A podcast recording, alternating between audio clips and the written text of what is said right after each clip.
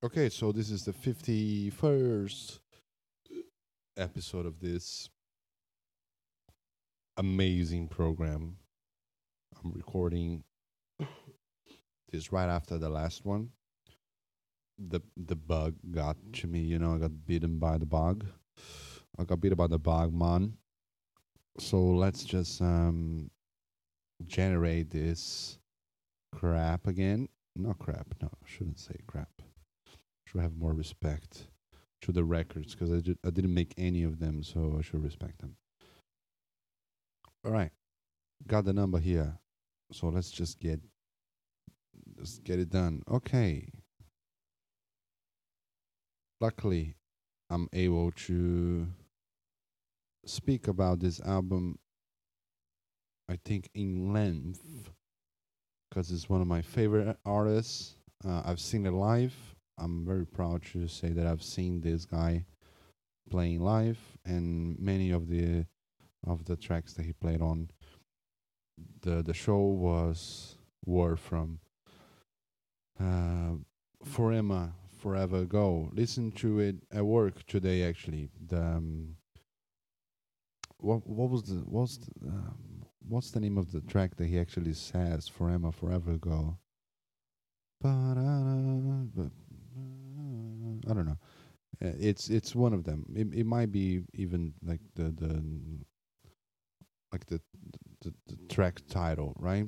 So I've explained my relationship a little bit with within the episode uh, that I spoke about uh, Volcano Choir.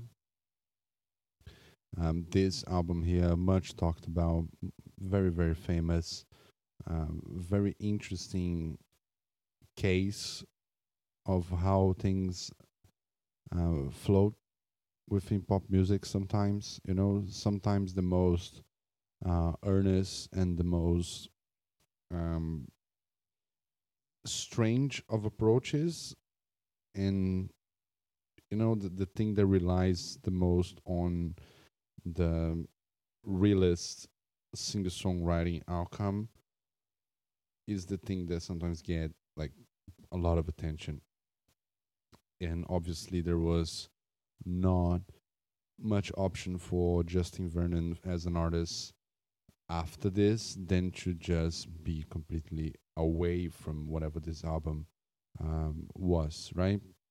I don't. I think this is a kind of like how can you say this? It's it's a sort of like a black sheep in his discography, somewhat. Even though it's his most vulnerable and most real album, I think that if if you get if you have a listen to his first like before like the, the D D R E Edison record, there are many many ideas that that speak to his later albums than things that are in for in For Emma. Um, like this, this sort of sonic cacophony and like the way that he treats his vocals as well on that early early album it's it speaks much more to the to the latest uh, like I I I and the 22 a million um, albums. Uh, they they do follow that suit instead of for Emma necessarily because For Emma it's so it's a wintry very very very dense and very very bleak sometimes uh, folk record. Very slow, very, very emotional, uh, very, very informed by many personal and professional uh, disasters that were in, and, and health related also uh, disasters um, in his life. So, uh, what I know about the album, let me drink some water. Let's bring back water time, yeah? This is the uh, it's kind of like a, I, I put a pause into that tradition of drinking water when recording. So I'm I'm taking that back.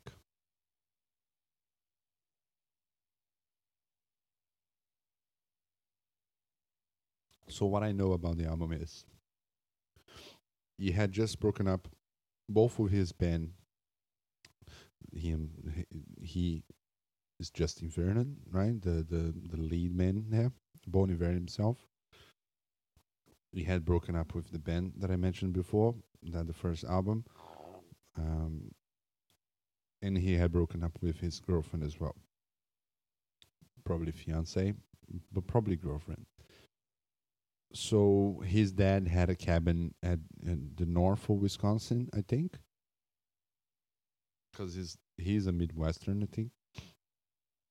So he, when he saw all the destruction that, all of this the dis- disruption, right, not destruction, when he saw like the whole tapestry of his life essentially gone or maybe gray and dead, you know, he saw he saw the opportunity of just going to a remote location and working on some songs in there. So he probably had like food for just a couple of weeks, right? And I think he spent like three or four weeks in there with the two channel recording equipment, a guitar, obviously, probably a piano as well, and just worked the songs, like the composition, the compositional state of the songs, and he just developed uh, most of this album uh, in that environment in the middle of the winter in 2006, I believe. Because the first uh, the DeYarmond uh, album is 2005, so the band broke up from 2005 to 2006. He did that in 2006, and then the album was released at the end of 2007, beginning of 2008, maybe beginning of 2008. So, to great su- success, right? Because he, has like "Skinny Love" is the biggest hit that he will ever have, and it's a beautiful song in many many ways. It's probably the the along with Lover, You Should Have Come Over, it's probably m- one of my favorite love related songs ever. I would probably say he has obviously uh, different styles there from Jeff Buckley, totally different uh, sensibilities, but yeah, they both tap into into many many real and interesting aspects of longing for love, or you know, moaning of of lost of love, or just looking at how skinny love, how skinny your love can be, you know, or how skinny someone else, someone else's love for you can be as well, which is a very uh, and lover you should come over. It's obvious, right? Because you're just longing for the person to be there, a kingdom for a kiss upon her shoulder, and that sort of thing, you know, sort of thing that men fucking do a lot, which is one girls. Okay, so and and then after that he he had his masters, you know, with with him, and eventually got together with Sean Carey and all everyone that played on that album, and got the instrumentation a little bit more uh, punched up, a little bit bulked up, you know, elevated the album um, a lot because I believe it would be a very stripped down and kind of you know not not very very pleasant album to hear if it didn't have like the the the very intelligent like um brass instrumentation that he has like the, the the way that the drums behave as well is very interesting. Like the whole different side of harmonies that he would develop further on his 2011 album. Like the the whole um, playing with different uh, call and responses from from the instruments and coming from different places, like the whole technical sort of part of the of the job there. In that album, it didn't have much space to be developed. I think he developed that much further. Uh, sonically, uh, vocally, it's like the falsetto, the falsetto thing he, that, he- that he does. I don't think there is much of his normal singing voice, like his um, because he has a very deep voice, right? Justin himself, when he speaks, very very raspy, and and and baritone voice, and he does the falsetto, which I'm not uh, gonna try to imitate here, even though I always, I al- I'm always very tempted to, that sort of thing, you know. Uh, see, I did it. Okay, temptation, the temptation one. I okay, so this album is pretty much the first time in my life that I ever listened to something so interesting, so vulnerable, and that it got released at a time where I remember being released, and I wasn't like snobbish about music as well. So the novelty of it was because nowadays you just oh like I don't know whoever you know Phoebe Bridgers releases something which is very powerful and emotional and and vulnerable and sad, but um, you kind of knows already a bunch of stuff with the same sensibility like Elliott Smith and Nick, Nick Drake and Jeff Buckley himself and Bon Iver himself. So it's not that you take for granted that such an album like Punisher or you know Stranger in the Alps. It's it's being like uh, released in front of you but it, it's not such a it's like seeing uh fucking Dragon Ball Z for the first time you know? It's like seeing like name it like a game that you played like Golden Eye or Pokemon uh Gold or whatever you know? And I remember having that feeling when that when I first listened to this album, and it was kind of oblique when I when I first listened to it. I don't remember besides Skinny Love and maybe Re: Stacks, which are the most like straightforward, the two most straightforward cuts from that album. Song song wise, right? They they are more explicit in what they're dealing with, especially Skinny Love, which doesn't have like the whole cryptic cryptic uh, language that that Justin uses for the most part, which is very good and very well.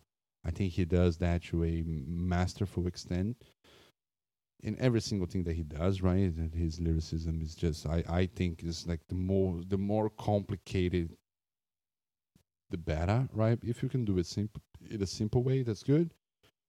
Do it that way, but he is his style but Skinny Love is like his attempt of doing something that I don't know, maybe a more normal singer songwriter would do. You know, something like uh, well, I can probably say Nick Drake.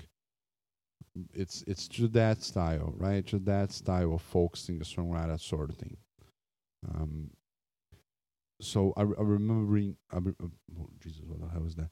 Sorry, I need to drink water again.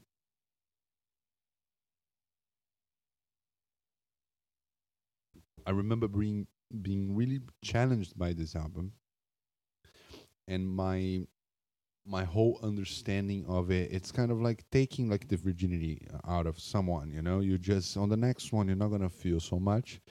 You know, not not that I was ever on the receiving end of the of the act that's being described, but um, I can probably understand that when something really knocks you down the next one won't have the same the same impact again you know? You kind of get used to it you, got, you kind of get molded by that.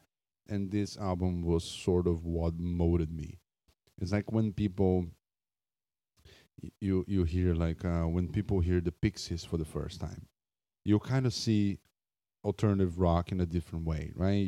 Especially if you're living uh, at that time the, the pixies were like on their you know still doing shows and still being like played on radio and that sort of thing even though they didn't have much mainstream success. But you know what i mean right? It's one of the it's for me for emma forever go it's one of the defining things that i always had as a record with me.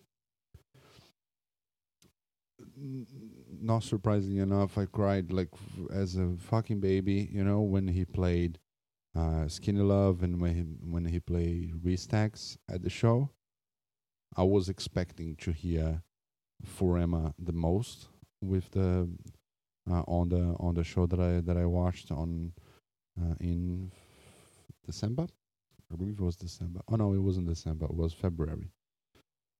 Um, so because every single heartbreak that I ever experienced, because it was right, you know, 2008, I was 17.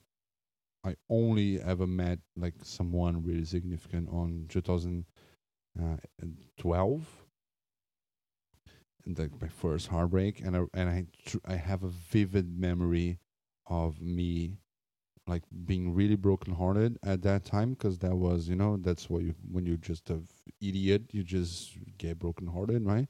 That's what happens and I, I was always that no exception uh, to this day. So I remember like tearing up listening to to Re: Stacks, which is the last which is the last track I think m- one of the last ones. Um, because the imagery there is such a it's such an imagery of loneliness and just okay I, I don't have anyone you know and you just watch things and you've kind of described things that the things that you're watching to yourself like just the way that he describes the the um, the, the crow that is dangling dangling the the, the the the keys and even fakes a toss. You know that's that is the sort of poetic imagery that I always got to me. And as i got older that album spoke spoke to me even more and more and more and more you know? Um i shy away a little bit from it nowadays because i think it packs such an impactful punch you know? Emotionally speaking i'm not sure if i'm necessarily want to revisit like that's the state of mind that i usually get when i when i really dive deep into this album but yes it is it is all that. It's a great simple stripped back debut album from a project from an artist that offers a lot. And I, I believe that he will always offer a lot. Because nowadays i would probably say that he's one of the best alive in my opinion is one of my favorite artists alive. And that's been the case ever since i got my hands into this album in 2008 and yeah it did. And it's it's funny how much does a record like this like truly help you know I, I, I sometimes I, I wonder like wallowing. I guess it depends. If you wallow in self pity that's never like truly truly helpful because there is no not a path forward there at all.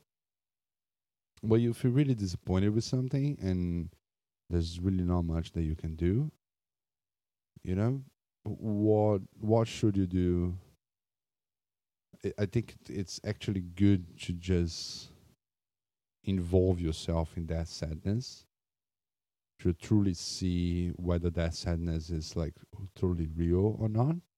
And if it is it's fine you know? There are no bad emotions there are just bad reactions to emotions. The emotion of feeling disappointed like it's not something that you want to live in forever but it's also not something that you want to ignore or maybe push down and just wait for it to just blow up right? And lots of lots of records that deal with that sort of thing. If they are well made they also kind of automatically offer a a way out for you as well which this one does and it's its biggest um, advantage right? It it does offer you see the light coming in.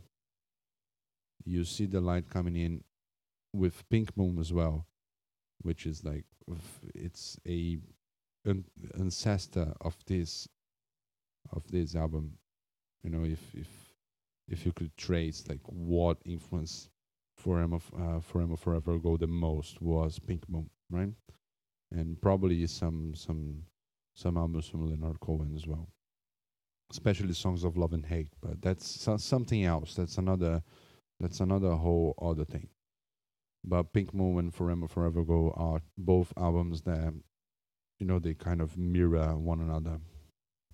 Not necessarily mirror, but um, one is the one is the predecessor. One is the grandfather, and the other one is the grand the grandson. You know, and in my opinion, getting like the fully fledged aspect of a very specific feeling of rejection, maybe, or disappointment, of like, oh God, I wish it wasn't that way, sort of thing, you know? Or what if we actually we actually stay together? What if we actually had a, it, which is the the point of view from the person being rejected, which is always the point of view which which makes any music out of anything, right? Which artists ever made a song about someone that they dumped? Uh, I don't think it is is is there anyone that ever did that? I'm not sure. I dumped that bitch. Bah, bah, bah, bah, bah. You know, mm, it's not possible. You know. so, of course, you're gonna have the the fully fledged version of those of those feelings, and I think it's interesting to see, like in a horror movie, uh, what's interesting in a horror movie to see like the fully fledged version of what horror is and what violence is and what psychopathy is and what obsession is and sexual compulsion and that sort of thing it's interesting to know those things right? Of course they're not with the same uh, or at least with the with the different uh, with the different seasoning right? With the different perfume you have with the with the romantic desolation. Also an exploration of those same same aspects of life those same extreme and negative aspects of life. Because that in that way you you you you can probably know what you run from and what you expect when the actual light comes comes out or maybe comes in. Right? And i think that record produces that very beautifully. And i think it's an example of how to do that with with simplicity and how to do that with concision. And look at the amount of success that Justin Vernon had you know with with um with Skinny Love essentially which is the most most famous song. And it's a big big hit right if you think about it. And it's a sad song bro. It's so sad you know come on skinny love just last a year you know that's uh, i felt like that so many times you know basically oh this like kind of sums up my my love life you know that track. Because i'm just you know b- up until now i'm very very very proficient in producing skinny loves very very skinny loves that don't last two months. But that's fine. If it didn't last more than two months it wasn't love you know? So that's that really doesn't matter. And i'm not saying anything specific about anyone but it's just i know i'm i'm the common denominator enough that that happens know, because i do something that makes that happen. But yeah very accomplished singer songwriter after that all around like you know taylor swift and that sort of thing. Fine. I'm i'm happy with with the guy. I think that the work that he that he did with uh, is very very very beautiful. Especially the the um, the song of out of folklore It's a really good song. Um, Exile, right? Yeah. Anyway, Bon Iver, Forever Forever Ago, very very fundamental album in my in my autobiography here autodiscography actually not biography and yeah if you never heard of it give it some time. It's probably not so novel to you you know because that's a very influential album influential album as well. Basically when artists go you know oh i'm gonna go like super personal now like taylor swift did. Taylor swift essentially did what justin did with this album right she's essentially copying uh, like the the whole uh, she went to the cabin she went to the literal cabin like uh, aaron dessner uh, the guitarist for the national he has like a like a recording studio, which is a cabin. It's in, on the cover of uh, of the Nationals album as well. That's their that's that place, their house, is the Sleep Well Beast cover. So the special that she recorded is recorded there. So I don't remember the name of the place, but anyway, uh, the Big Pond, yeah, the Big Pond. So she was basically copying that sort of thing, which is a it's it's an album brewed in isolation and in sadness, which is what happened to her and everyone in 2020, right? So, or or maybe Evermore was was that maybe maybe Folklore was was before there which I don't think it was. I think it was a pandemic album from the beginning, yeah. And